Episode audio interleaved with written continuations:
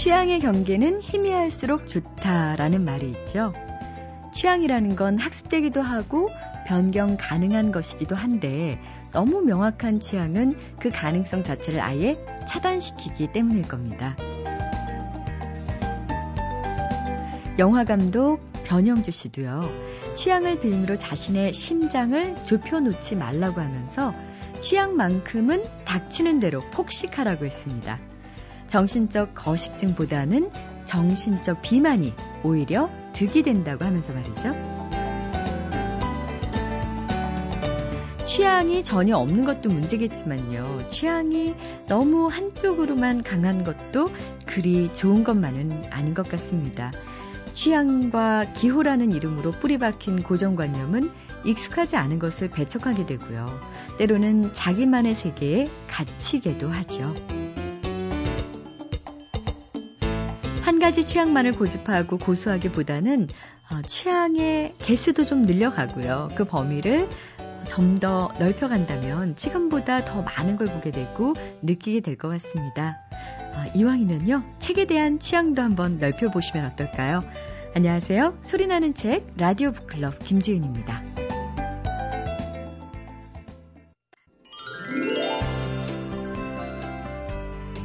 오늘의 나를 바꿀 수 있는 건 그날 부는 바람일 수도 있고 퇴근길에 들었던 음악일 수도 있고 자기 전에 읽은 책 한 권일 수도 있습니다.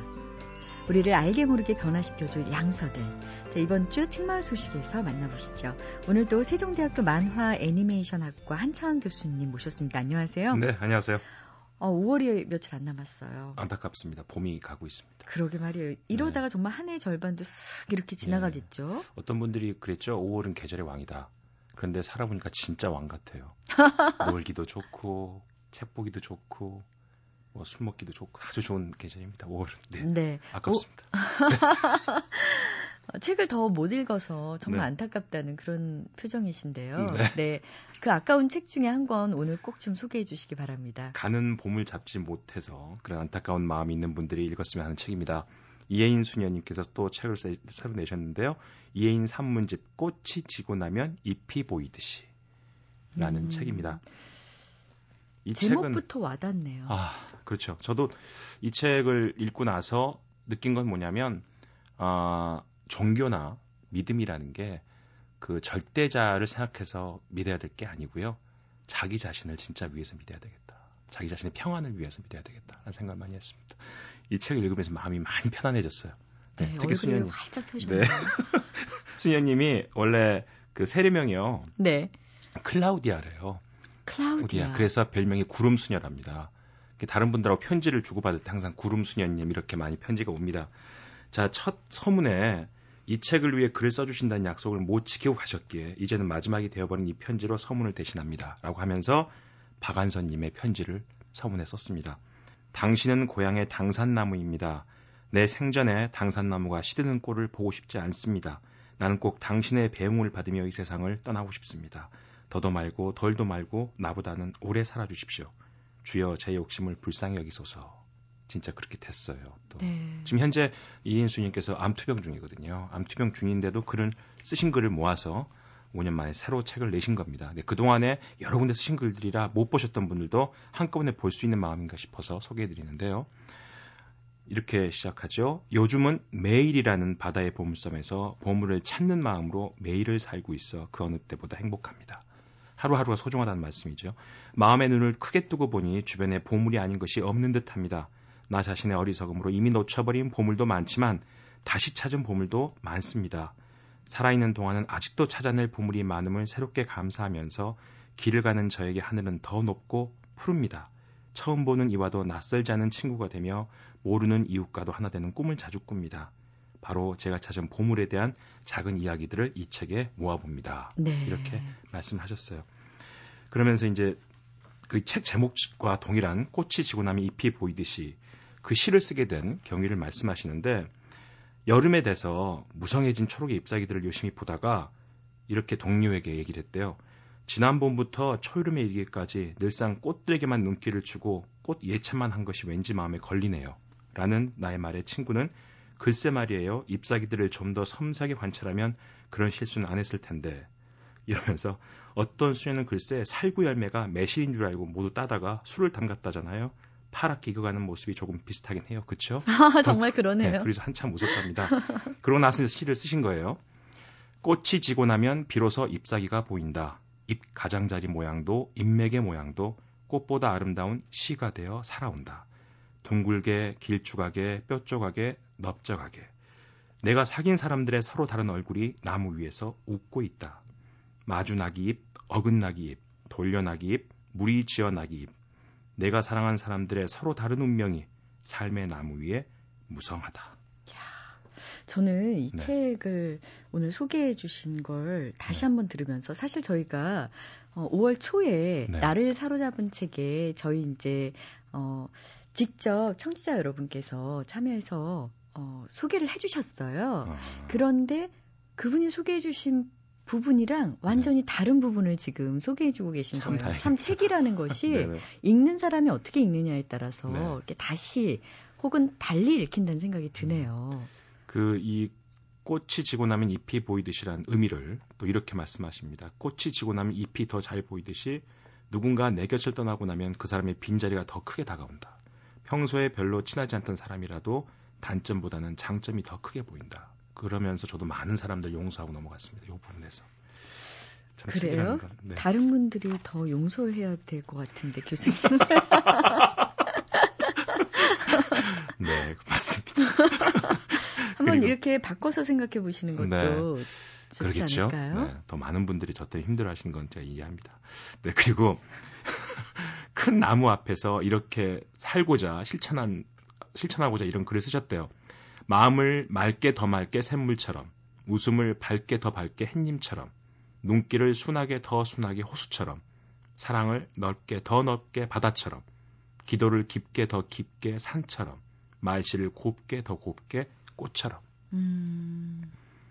실천하기에 주문이 너무 많은 것 같아 부담되지만 그래도 열심히 살 수 있는 이유가 된다. 이렇게 말을 하셨습니다. 그 중간에 또 바로 그 스님하고의 편지를 주고받은 내용이 있습니다. 법정 스님과의 편지. 아... 법정 스님하고 주고받은 편지 내용이 있는데 정말 보고 있으면요 부럽다는 생각이 들어요. 전혀 다른 종교잖아요. 근데 그 종교 내에서도 어찌나 그렇게 어, 마음을 서로 얘기할 수 있는 게 있는지. 클라우디아 수녀님 요즘도 비실비실 하십니까?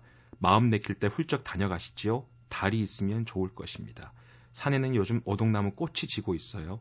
작약이 새로 피어나고 후방나무 그늘도 두터워 갑니다. 철새들이 다시 옛깃에 찾아와 깃듭니다. 그럼 산에서 만납시다. 이렇게 스님께서 그림 엽서를 보낸다는 거예요. 그래서 그 엽서 몇 장을 소개를 직접 하셨습니다. 여기다가 여름이 구체적으로 다가섭니다. 혼잎을도 삼배로 갈았습니다. 빗속에서 애처롭게 피어나던 달맞이 꽃이 며칠 전부터는 제대로 환하게 펼쳐지고 있습니다. 갓 피어난 그 노랑빛은 얼까지 드러나 보이는 것 같습니다. 꽃의 혼은 이 세상에서 가장 선한 것으로 이루어졌지요. 그러기에 그처럼 은은한 향기를 풍기는 것이겠지요. 이 여름에도 건강하십시오. 이렇게 사시는데 영혼이 아, 맑지 말입니다. 않을 수가 없겠네요. 네. 그러시면서 참 저도 흥미로운 부분이었는데요. 일전에 가톨릭 신문을 보고 올해가 베네딕토 성인 탄신 1500주년 되는 해임을 알았습니다. 그분을 생각할 때마다 수도자의 전형을 상기하게 됩니다. 스님께서 수도자의 길을 가톨릭 성자의 길을 보고서 배웠다는 이야기죠. 정말 끝은 다 하나로 통하는 것 같다는 생각을 해봅니다. 그러네요. 하나도 네. 어색하지가 않고요. 굉장히 자연스럽게 들리는 거 보면은 네. 큰 어르신 두 분이라는 그렇죠. 생각이 들어요. 예. 그것도 이렇게 저도 책을 소개하지만 여기서 서로 간에 또 읽는 책을 서로 소개하는 편지의 내용도 있습니다. 아, 나는 나이가 드는지 내 자신은 세월을 잊고 사는데 비행기 표를 살 때면 10% 경로 할인을 해줘서 그때 알게 됩니다. 오늘은 비가 개어 고추밭 매주고 아욱 뜯어 끓이고 상추와 케일로 쌈사 먹으려고 점심거리 챙겨두었습니다. 요즘 어떤 책, 읽느냐, 책 읽느냐고 했는데 프란츠 알트의 생태주의자 예수와 간디의 제자 비노바 바베의 천상의 노래를 읽으면서 삼방의 고요를 누립니다. 장마철에 젖지 말고 밝게 사세요. 책마을 소식의 한창환 교수님과 지금 이제 인사를 나눌 시간인데요. 교수님, 두 분의 편지를 주고받는 모습을 상상하면서 저도 교수님한테 더 좋은 영감을 드리는 그런 사람이 돼야겠다 반성하고 있습니다. 그렇죠. 네. 고맙습니다. 감사합니다. 중고등학교 시절 4월과 5월이 되면 마치 선물처럼 찾아오는 분들. 네, 바로 교생 선생님들이죠. 음, 학생들 사이에서는 동경과 짝사랑의 대상이 되기도 했는데요. 오늘 나를 사로잡은 책에서 만나볼 연세대학교 국문학과 4학년 박유미 씨도 지난달에 서울의 한 중학교에서 교생 실습을 마쳤다고 합니다. 사실 교생 실습 나가기 전만 해도요, 뭐 요즘 학생들 버릇 없다고들 하던데, 교생이라고 만만하게 보면 어쩌나 이렇게 걱정이 많으셨대요. 그런데 실제로 만나본 학생들이 어찌나 순수하고 막던지 음, 실습 기간 내내 뜻밖의 행복을 얻었다고 합니다. 특히 실습 마지막 날에는요 학생들이 깜짝 이벤트까지 해줘서 감동의 눈물까지 흘렸다고 합니다. 어, 한 가지 아쉬운 점은 학생들에게 꼭 권해주고 싶은 책이 있었는데 미처 소개해주지 못했다는 거. 그래서 오늘 이 시간을 음, 빌어서 학생들에게 이 책을 꼭 추천하고 싶다고 하네요. 장지호노의 나무를 심은 사람이라는 책입니다. 줄거리는 되게 단순한데, 그러니까 어떤 55세 남자가 있는데 그 사람이 황무지에서 매일매일 나무를 심는 거예요. 그래서 어떤 소년이 그 모습을 목격을 하고 그거에 대해서 후일담식으로 쓴 책인데 제가 이 책을 중학교 때 저도 처음 만났어요. 국어 선생님이 권장도서 목록을 주셨는데 그때 제가 그 권장도서 목록을 하나하나씩 지워 나가는 재미로 학교를 다녔는데 그때 책 중에 하나가 이거예요. 근데 20분 이 정도면 읽을 수 있는 책인데 그럼에도 불구하고 딱 책장을 덮었을 때는 아 굉장히 이게 장엄하고 숭고한 이야기구나라는 느낌을 받을 수 있는 그런 책이에요. 네. 박유미 씨가 방금 소개해 주신 장지오노의 나무를 심은 사람은요. 폐허의 땅이 돼버린 프로방스 지방의 어느 고원지대에서 한 노인이 40년 동안 매일같이 나무 심는 일을 계속한 끝에 그 황폐했던 땅을 거대한 숲으로 바꿔놨다는 기적을 담은 내용인데요. 이건 소설이 아니라 실제로 있었던 일이라고 하죠. 어, 프로방스 지방을 여행하던 작가 장지오노가 만났던 사람이 바로 그 나무를 심는 노인이었고요. 어, 그의 삶에 큰 감명을 받아서 쓴 책이 바로 나무를 심은 사람이었습니다. 박유미 씨는 이 작품의 마지막 대목이 가장 인상적이었다고 하는데 아, 그저 평범하고 소박하기만 한 사람이 세상을 어떻게 바꿀 수 있는지 그리고 묵묵히 하루하루 자신의 신념을 지켜내면 어떤 결과를 얻을 수 있는지 말해주고 있는 바로 그 대목을 우리 박유미 씨의 목소리로 들어보겠습니다.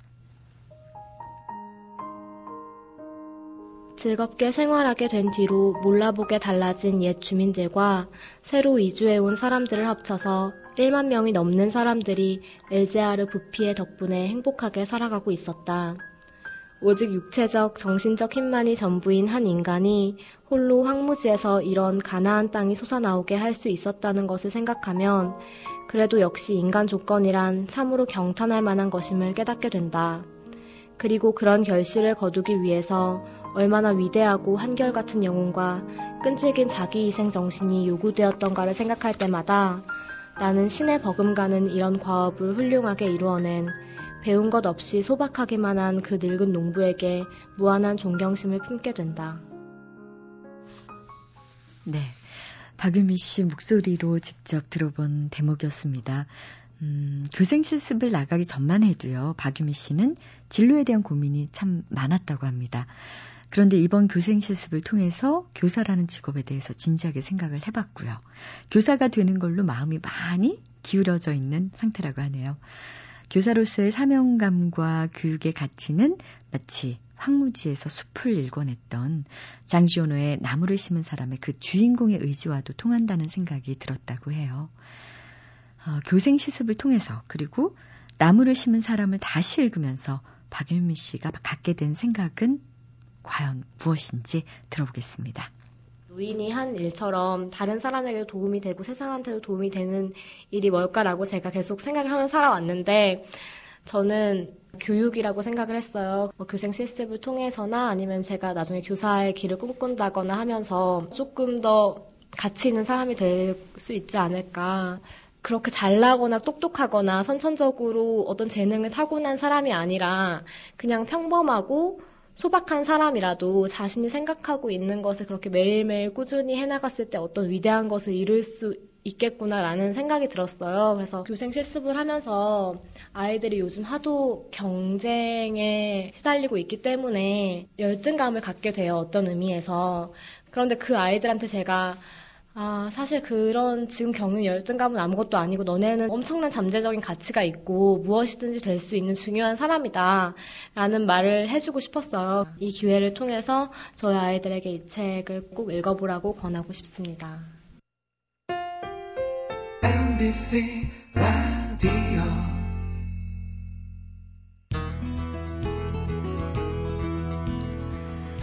생활기록부에 혹시 명랑한 성격인 이런 평가를 받으신 적 있습니까? 음, 유쾌하고 쾌활하다는 의미잖아요. 명랑하다는 얘기를 듣고 기분 나빠할 사람은 아무도 없을 것 같습니다. 성격이 외향적이고 활발한 사람을 명랑하다고 하고요. 웃음을 주는 밝은 내용의 만화를 명랑만화라고 하고요. 또 정말 인기리에 방영됐던 일요일 오전에 방영됐던 명랑운동회 기억하시죠? 당대 최고의 예능 오락 프로그램으로 인기를 누렸었는데요. 그런데 이 밝기 짝이 없는 명랑이라는 단어에 정말 숨어있는 우여곡절이 많다고 합니다. 명랑이라는 단어가 갖고 있는 그리 명랑하지 않은 과거. 궁금하지 않으세요? 자, 이번 주 북카페에서는요, 1930년대를 분기점으로 달라진 명랑의 의미와 그 문화사적인 변화를 울산대학교 국어국문학부 소래섭 교수님 모시고 추적을 해볼까 합니다. 안녕하세요. 네, 안녕하세요. 네. 어, 탐정을 지금 모신 것 같아요. 우리 소래섭 교수님은 1920, 30년대 한국 문학, 또 문화에 관심이 많은 국문학자신데 네. 사실 전공은 또 외교학을 하셨더라고요. 네. 음, 어떤 계기로 국문학으로 아, 예. 돌아서셨는지요? 예. 예, 저는 그 대학에 들어가서 이제 공부가 재밌다는 사실을 깨달았어요. 뭐 전에 중고등학교 때부터 저희가 글 쓰는 걸 좋아하기는 했었는데요. 뭐 나름대로는 뭐 습작도 좀 하고 시나 소설도 좀 써보고 그랬는데 그래서 이제 가능하면 어 기왕 공부를 할 거면 제가 좋아하는 걸 해보자 하는 생각이 들어서 이제 그 전공을 바꿔서 부전공도 하고 대학원도 이제 그 국어국문학과에 진학을 했습니다. 그래서 그 대학원에 갔더니 뭐 여러 가지가 있는데 1920, 30년대가 굉장히 재밌는 시기더라고요. 그 시기에 우리나라를 대표하는 그 작가들이 대부분 그 시기에 주로 활동을 했었고요. 또 1920, 30년대는 그 전 이전 시기, 뭐 우리가 전근대라고 하는 시기와 근대라고 하는 시기가 이렇게 같이 섞여 있는 그래서 지금 우리가 겪고 있는 많은 것들이 그때 나타나고 또 뭐 그 전에 있던 것들이 많이 굴절되고 변화되고 해서 굉장히 흥미로운 점이 많은 시기라서 특히 이제 그, 그 시기를 어, 계속해서 이제 들여다보고 있습니다. 네. 음. 이번에도 사실 그 시기에 관한 책인데요. 음, 불온한 경성은 명랑하라. 경성이라고 하면 서울이겠죠. 네 당시의 서울. 당시의 경성을 불온하게 본 주체가 누구인지 먼저 아, 그건, 그건 아마 그 총독부였겠죠. 조선 총독부에서는 어, 1930년대가 되면 뭐 여러 가지 이제 그 식민지 체제에 맞게 경선을 개편하려고 하고 30년대 이제 중후반부터 일제가 그 여러 가지 전쟁을 일으키게 되죠. 뭐 만주 사변부터 시작해서 중일 전쟁, 나중에 40년대 초에는 태평양 전쟁을 일으키게 되는데 그래서 그 전쟁 준비를 위한 그 전쟁 준비를 에 맞게 그 뭐 조선을 이렇게 개편하려는 여러 가지 노력들, 통제들이 이어지게 됩니다. 아마 그래서 그 조선 총독부가 그 경성에서 자신들이 불온하다고 생각된 것들을 이렇게 정화하고 뭐 통제하고 이런 시도들을 많이 하게 됩니다. 그 시도 중에 하나가 바로 이 명랑화 네네. 정책이라는 네네. 추리가 가능한 것 같은데요. 네. 예. 본격적으로 얘기에 들어가기 네. 전에요. 네. 사실 그 선생님이 쓰신 백석의 맛이라는 책, 이 책은 뭐 독자뿐만 아니라 평단에서도 굉장히 각광을 받은 책으로 알고 있는데요. 음. 백석이라는 사실은 조금은 어, 알려지지 않은 네. 그런 시를 시인을 재발견해 주셨고 거기에 또 참 우리에게는 알려지지 않은 음. 그 문화적인 관점에서의 네. 맛, 음식에 대해서 음. 또 써주셨는데 음식처럼 정말 곱씹으면서 시를 네. 읽었던 기억이 나는데요. 음식을 테마로 이 백석의 맛이라는 어, 책을 쓰시게 된 과정 좀 설명해 주세요. 어, 백석에 대해서 어, 연구를 하게 된 건 제가 이제 대학원에 다니면서 시전공이니까 뭐 많은 시인들이 있는데 백석처럼 좀 어떻게 보면 좀 신비롭고 좀 도무지 좀 종잡을 수 없는 미스테리한 시인이었던 것 같아요 백석이. 어, 어떻게 보면 굉장한 모던 보이인데 또 시를 보면 굉장히 토속적이고 뭐 옛날 방언들도 많이 쓰고 해서 여러 가지 이렇게 모순된 요소들이 많은 시인 같았습니다. 그래서 언젠가는 뭐 백석에 대해서 꼭 꼼꼼한 어떤 글을 한 편 써야 되겠다고 생각을 하고 있었는데 뭐 박사 논문을 마침 그래서 백석을 써야겠다고 생각을 하고 이제 시, 시집을 처음부터 천천히 읽었습니다. 근데 읽다 보니까 음식에 관한 이야기들이 너무 많이 나오는 거예요. 뭐 시가 백 몇십 편 되는데 그 중에 뭐 음식이 나오는 시들이 한 70여 편에 이를 정도로 굉장히 많더라고요. 그래서 도대체 왜, 왜 이랬던 것일까 궁금했던 거죠. 그냥 제 나름대로. 그래서 국내에 있는 이제 음식에 관한 책들을 다 찾아서 보기 시작했죠. 근데 의외로 음식에 관한 책들이 많지 않습니다. 주로 많은 책들은 뭐 요리법에 관한 책이라든가 뭐 그런 책들은 많은데 음식에 관한 인문학적 논의, 철학적 논의, 역사적 논의들은 굉장히 적습니다. 그래서 이제 뭐 그런 것들을 찾아가면서 뭐 미국 책도 보고 하면서 제 나름대로 정리를 해보니까 백석 시가 음식에 관한 여러 가지 그 복잡하고 철학적이고 어, 깊은 사유들을 담고 있다는 거를 알게 됐고요. 그래서 이제 그걸 논문으로 썼죠. 그러니까 음식이라는 네. 혹은 맛이라는 작은 단서로 네. 한 시인의 시를 제대로 제 조명해 네. 주신 점이 이번에 불온한 경성은 명랑하다. 네. 이 책을 처음 쓰신 계기와 일맥상통하지 않았나 싶어서 드린 질문이었습니다. 네. 이 책을 쓰신 계기도 사실은 명랑이라는 한 음. 단어에 소위 말해서 꽂히셔서 네, 된 거잖아요. 네, 네. 처음에 어떻게 이 단어와 마주치셨는지요? 어, 저는 이제 그 예전에 유머에 관심이 많았어요. 웃음에 관심이 좀 많았었는데요. 어, 그 전에 이제 뭔가 좀 눈물하면 그 의미가 있고 뭔가 좀 그 진정성이 있고 이런 이런 것처럼 사람들이 받아들이는데 웃음은 어, 뭐 좀 경박하고 그냥 이렇게 가볍고 이런 걸로 생각하는 경향이 있어서 저는 이제 좀 그게 아니라 웃음이라는 것도 어떤 의미들을 담고 있다라는 이야기들을 좀 하고 싶어서 뭐 거기에 관련된 뭐 논문이나 책도 좀 내고 그랬었는데요.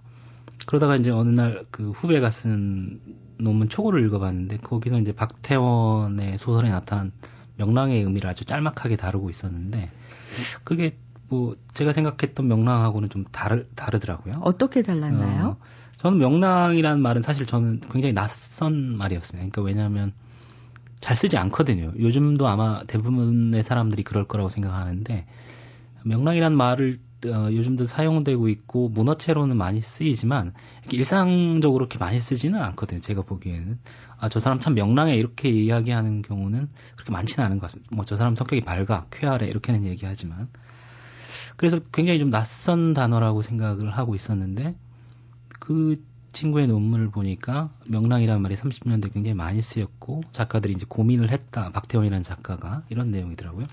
근데 그래서 생각을 해보니까 어, 제 전공이 이제 그 김기림이라는 시인 시 제 전공이 시니까 김기림이라는 시인 비평가가 있었는데 그 김기림도 1930년대 명랑에 관한 얘기들을 많이 했습니다.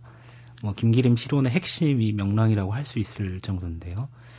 그래서 명랑이란 말이 그냥 우리가 생각한 것 이상의 어떤 의미나 맥락을 담고 있을 것 같다는 직감이 들었죠. 그래서 자료를 찾아보기 시작하는 거죠. 그랬더니 정말로 우리가 몰랐던 여러 가지 의미들이 있고 한 단어 속에 감춰진 그 한 단어가 그냥 한 단어에 머무르는 게 아니라 그 당시에 어떤 시대 상황을 굉장히 많이 담고 있다는 것을 깨닫게 됐죠. 그래서 이제 책으로 써야겠다는 생각을 했습니다. 처음에 그러면 1930년대 네. 이전의 명랑은 어떤 단어로 쓰였나요? 1930년대 이전에 제가 조사를 해보니까 주로 이제 날씨를 뜻하는 경우에만 쓰이는 거죠. 그러니까 오늘은 참 명랑하다. 오늘 날씨가 참 명랑하다. 이런 뜻으로 주로 오늘 쓰였던. 날씨는 명랑하겠습니다. 네. 그러면 뭐 구름 구름도 끼지 않고 비도 네. 오지 않고 화창하다는 의미. 네, 그렇죠. 흐린 데 없이 밝고 환하다 네. 이런 뜻이죠. 1930년대 그러니까 이전에 그 용례는 주로 그런 경우에만 쓰였던 거죠. 소설이나 뭐 다른 글들을 찾아보면 주로 날씨를 가리키는 경우로만 명랑이 사용이 됐습니다. 근데 이제 1930년대에 들어서면 명랑이 지금 쓰이는 것처럼 감정이나 어떤 성격 또는 밝고 그 깨끗한 어떤 상태 이런 것들을 가리키는 말로 사용되게 되는 거죠. 네. 저는 사실 이 책을 보면서 또 놀랐던 것은 네. 이게 어떤 깨끗한 상태, 네. 밝은 상태 네. 이런 걸 뜻하는 네. 거라는 걸 처음으로 알게 됐어요. 네, 네. 당시에 그렇게 쓰였다는 거죠. 예, 원래 명랑이 그런 뜻을 가지고 있었고요. 이 명랑이란 말은 중국에서 아마 그 만들어진 말 같습니다. 원래 한자어니까요. 그 중국의 용례가 그 BC 7세 아 AD 7세기경에 용례가 있는 걸 보면 거기에서 날씨를 가리키는 말, 상태를 가리키는 말, 감정을 가리키는 말 이렇게 세 가지 의미가 있었죠. 네. 근데 뭐 어떤 이유인지 까닭은 알 수 없는데 일단 지금까지의 어떤 자료들만 보면 우리나라에서는 희한하게도 그것이 날씨를 가리키는 용례로만 쓰였고 일본에서는 상태나 어떤 감정을 가리키는 말로도 쓰였던 거죠. 그래서 그게 이제 1930년대 식민지 시기를 거치면서 어, 상태나 감정을 가리키는 말로 더 쓰이게 됐습니다. 근데 재밌는 거는 지금은 일본에서도 고체로는 많이 쓰이지 않는 단어인 것 같습니다. 그렇군요. 네. 자, 그렇다면 1930년대 어, 경성에서 이 단어가 줄기차게 쓰이게 된 이유가 네. 궁금한데요. 어, 그거는 뭐, 아까도 말씀드렸던 두 가지 이유가 있었을 것 같은데요. 그 종독부에서 보기에는 어, 1930년대 들어서 경성이라는 도시가 이 대도시로 급격하게 팽창을 하게 됩니다. 그러니까 인구들이 굉장히 많이 늘어나고 거의 1920년대 두 배 수준으로 늘어나게 됩니다. 그렇다 보니까 이제 여러 가지 도시 문제가 발생하게 됩니다. 사람들이 많이 몰려들면서 뭐 여러 가지 그 문제가 보건, 위생, 치안 등에서 여러 가지 문제가 발생하니까 그런 문제를 해결하는 것, 즉 도시를 깨끗하고 아름답고 밝게 만드는 것 거기에다가 총독부는 도시 명랑화라는 이름을 붙였던 거죠. 예, 그런 측면 하나고 아까 말씀드렸듯이 어, 전쟁 수행을 위해서 조선인들을 통제하는 것, 조선인들의 사상과 감정을 통제하는 것, 그게 또 하나의 어떤 명랑화 정책의 의도였고, 그래서 아마 도시 명랑화, 경성 명랑화 이런 것들이 시작됐던 것 같습니다. 네. 그러면 당시에 어, 정말 경성은 도시로서 어떤 모습이었는지 구체적으로 한번 설명해 주세요. 어, 1920년대하고 30년대는 조금 다른 시기인데요. 1920년대만 해도 본격적인 도시화가 경성에 시작되지 않았었는데 1920년대 후반부터 요즘 우리가 생각하는 도시의 모습들이 나타나기 시작합니다. 교통수단 여러 가지 버스나 뭐 전차 같은 교통수단들이 급격하게 늘어나고요. 그다음에 이제 백화점, 쇼핑 그 상점들 이런 것들이 늘어나고요. 그리고 어 여러 가지 그 오락 시설들, 극장, 뭐 어, 공원 이런 것들도 늘어나게 됩니다. 그래서 어 네, 지금 생각하면 뭐 식민지 시기 하면 굉장히 암울하고 어둡고 이렇게 생각하시는 분들이 많지만 물론 지금의 그, 그 네온 사인 이렇게 찬란한 그런 도시는 아니겠지만 당시 사람들에게는 굉장히 그 낯선 경험들이었습니다. 뭐 밤의 불빛이라든가 새로운 교통수단들, 그 백화점에 가면 엘리베이터도 있고 에스컬레이터도 있고 뭐 여러 가지 온갖 신기한 상품들이 있고 이런 이런 것들이 굉장히 신기했고 그런 것들이 많이 나타나고 있었죠 그때. 그 도시 위생 상태는 어땠나요? 어 굉장히 안 좋았습니다. 어, 그 당시에는 그거에 대해서 이제 전문적으로 관리를 하는 기구들이 많지 않았고요. 어, 그 다음에 이제 가장 큰 문제는 이 폐기물 처리 문제였는데요. 사람들이 많이 늘어나게 되면 뭐 쓰레기나 그 오물 같은 것들을 처리해야 되는데 그런 시설들이 이제 변변치 않았던 거죠. 그래서 어, 특히 뭐 분뇨도 그렇고 그래서 이제 총독부에서는 요즘식으로 말하는 뭐 분뇨 저장 탱크 같은 것들을 뭐 만들고 쓰레기도 이제 실어 나르고 이런 일들을 하게 되지만 그렇게 생각대로 되지는 않았던 것 같고요. 제가 자료를 찾아보니까 조선 총독부 예산 중에 경성부 예산 중에 1940년대 이르기까지도 어, 예산의 약, 약 20%가 그 폐기물 처리에 사용이 될 만큼 굉장히 많은 돈을 투자했는데도 그 실제 그 효과는 좀 미비했고요. 그래서 매년 그 전염병이 창궐했고 음. 뭐그 식중독이나 이런 것들도 많고 뭐 이랬던 상황이었습니다. 네. 다른 한편으로 명랑화는 일종의 두뇌 명랑화, 그러니까 조선 네. 사람들의 네. 그런 어, 음, 목적으로도 쓰였는데요. 어떤 구체적으로 어떤 슬로건이 있었으며 어떻게 진행됐는지요? 어, 뭐 여러 가지가 있는데 그 당시에 이제 새로 부임한 총독이 미남의 지로라는 총독이 부임을 하게 되는데요. 1930년대. 어, 그 총독이 표방한 것 중에 하나가 명랑한 인격을 양성하라라는 거였습니다. 그래서 이 뭐 제가 이 책에서는 이제 두뇌 명랑화라고 언급을 했지만 그건 이제 두 가지 방향으로 전개가 됩니다. 그 조선 사람들을 굉장히 순종적인 인간형으로 뭐 개조하겠다는 것인데요. 그래서 첫 번째 방법은 교육을 통한 겁니다. 그래서 학교 교육을 강화하고 어, 일제 그 황국 시민으로 만드는 그런 교육을 강화하기 위한 여러 가지 제도들을 이제 갖춰 나가고요. 두 번째는 여러 가지 이제 매체들을 통제하고 매체들이나 신문, 잡지, 영화 같은 매체들과 오락물까지 통제하면서 네. 사람들의 그 사상이나 감정을 통제하고 감시하는 그런 체제를 만드는 그 두 가지 방향으로 또 전개가 됩니다. 그럼 뭐 대중 매체를 검열 음. 통제하기 위해서는 이 검열이라는 과정이 반드시 필요했을 것 같은데요. 특히 이게 이제 드러나는 게 영화에서 네. 자르잖아요. 네. 네. 그때도 그런 일이 있었나요? 네, 그때도 많이 있었고요. 그때 어 특히 이제 영화에서 가장 많이 잘려 나간 건 이제 키스 장면들이었고요. 초기에는 아마 이제 그, 그 검열의 지침 두 가지였는데요. 하나는 이제 풍속괴란이라고 해서 좀 선정적인 것들이 주로 잘려 나갔습니다. 이름이 참 과격하네요. 풍속 괴란이요. 예. 키스한다고요? 예. 지금으로 말하면 좀 선정적인 것들인데요. 그런 것들이 이제 주로 많이 잘려 나갔고요.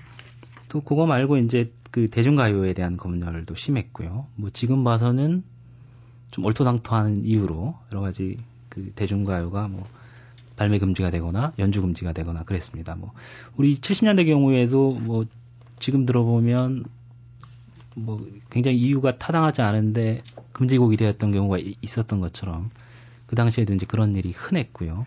또 그거 말고 이제 신문 잡지에서도 기사나 글들이 많이 이 검열의 대상이 됐습니다. 자, 그렇게 여러 가지로 명랑화가, 명랑화가 진행되고 있을 당시에 지식인들은 과연 이 명랑화에 대해서 어떤 입장이었을지요? 뭐 지식인들이나 문인 문인 존재 자체가 이렇게 뭐 명랑한 존재들은 아니죠. 근데 이 사람들은 뭐 다들 그 흔히 그 선입견이 있는 것처럼 우리가 뭐 작가나 소설가 시인들에게서 명랑한 모습을 상상하기란 좀 쉽지 않은 일이잖아요. 근데 그게 어 단순히 어떤 선입견뿐만은 아니고 이 근대 작가들, 지식인들이 자신들을 규정하는 어떤 감정 중에 하나가 그 우울, 멜랑콜리라는 감정입니다. 네. 그거는 자기가 이 지식이라는 걸 나타낸 증표이기도 하고요. 또 어떤 그 예술의 자율성을 상징하는 그런 주된 정서이기도 합니다.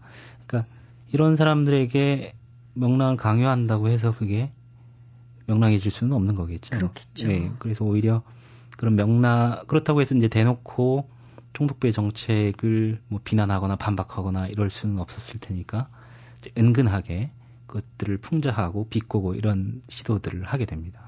명랑에 대해서 가장 반발했던 지식인은 누굴까요? 어, 아무래도 어, 작품 속에 나타났던 것은 이제 박태원의 경우가 있는데요. 박태원의 구보시의 일이라는 작품을 보면 어, 그 명랑을 가장해야만 하는 그런 그 노력에 대해서 그 비꼬고 있는 구보의 대사 그 말들이 있습니다. 그런 걸 보면 박태원은 특히 그 명랑이라는 것이 그 총독부의 어떤 기만적인 정책의 하나라는 걸 꿰뚫고 있었던 것 같고요. 박태환은 특히 뭐 명랑한 전망이라는 소설을 쓰기도 했는데요. 사실 그 내용은 그렇게 명랑한 내용은 아니거든요. 네. 어, 논쟁적인 시인 중에 하나인 김기림 시인은 또 완전히 다른 입장이었던데요. 네. 김기림은 그 시론이나 여러 가지 글을 통해서 명랑이란 말을 굉장히 많이 했고 현대 시에는 명랑성이 필요하다 이런 이야기들을 많이 했습니다. 그래서 어, 기존에 이제 그 시각에서는 김기림이 이제 그런 명랑을 많이 얘기했다는 사실은 다들 알고 있었지만 아마도 그게 1920년대가 좀 우울과 눈물의 시대였거든요. 뭐 1920년대 하면 흔히 생각나는 게 김소월의 시를 보면 굉장히 좀 슬프고 우울하고 이런 시들이 많은데 김기림은 이제 그런 것들이 센티멘탈한 감정이고 폐쇄적인 감정이라고 생각해서 그것을 극복해야 된다고 생각을 했고 그래서 아마 뭐 명랑을 내세웠다 이렇게 분석을 많이 했었는데요. 제가 이제 좀 자세히 들여다 보니까 김기림은 그 실론에서 그 논리의 일관성을 만들어주는 어떤 그 굉장히 중요한 매개체라고 생각을 하게 됐습니다. 왜 그러냐면 그 지금까지 이제 김기림이 1930년대 대표적인 비평가라고 생각하면서도 많은 비판을 받아왔습니다. 왜 그러냐면 김기림이 새로운 것들을 이렇게 추구하기에 바빠서 서, 서양 이론들 수입하기에 바빠서 맥락 없이 아무거나 다 끌어다 붙이고 이, 이것저것 다 함께 뒤섞으려고 하고 뭐 이런다는 비판을 많이 받았습니다. 그래서 좀 경박하고 서구를 추종한다 이런 비판을 받았는데 오히려 그 김기림은 그런 것들 새로운 것들을 계속해서 도전하고 변화하려고 하고 이런 것들이 자신의 운명이고 그게 중요하다고 생각했던 것 같고 그런 새로운 변화에 두려워하지 않고 맞서는 그 태도 그것이 바로 명랑이라고 생각했던 것 같습니다. 그래서 위달리 명랑을 강조했던 것 같습니다. 네. 1920, 30년대 근대 문학과 근대 문화에 대한 소래석 교수님의 관심은 앞으로도 계속될 것 같은데요. 네네. 앞으로 더 연구하고 싶은 분야가 있다면요? 어, 제가 지금 관심을 가지고 있는 건 1920, 30년대 제 자료들을 보다 보니까 그 문인들의 사생활에 관한 자료들이 많이 있습니다. 그뭐 문인에 대한 인상이라든가 평, 인상평, 그 다음에 뭐 뭐뭐 이광수 씨가 뭐몇 얼마칠 어쨌다더라 이런 그 지금 보면 사생활인데 그런 이야기들을 담은 기록들이 굉장히 많습니다. 그래서 어 제가 지금 구상하고 있는 건 그, 그 당시에 우리가 지금 말하는 공인이라는 개념들이 아마 그 당시부터 생겨났을 거라고 생각을 하고요. 그래서 공인이라는 말이 생겨난 어떤 역사, 공인이라는 개념이 만들어지는 과정, 뭐 이런 것들을 좀 재밌게 들여다볼 생각을 하나 하고 있고요. 또 하나는 백성의 맛에 이어지는 건데 그 발효라고 하는 것들이 가진 어, 미학성, 철학성. 그래서 지금 제가 가지는 뭐 발효의 미학과 문화 정도로 생각하고 있는데 네. 그런 책을 또 좀 구상하고 있습니다. 네. 음, 같이 발효 음식을 좋아하는데 한 사람은 먹기만 하고 네. 한 사람은 그걸 통해서 이렇게 시대와 문학을 조망하시는군요. 자, 불온한 경성은 명랑하라의 저자 소래석 교수님과 함께한 시간이었습니다. 고맙습니다. 네, 고맙습니다.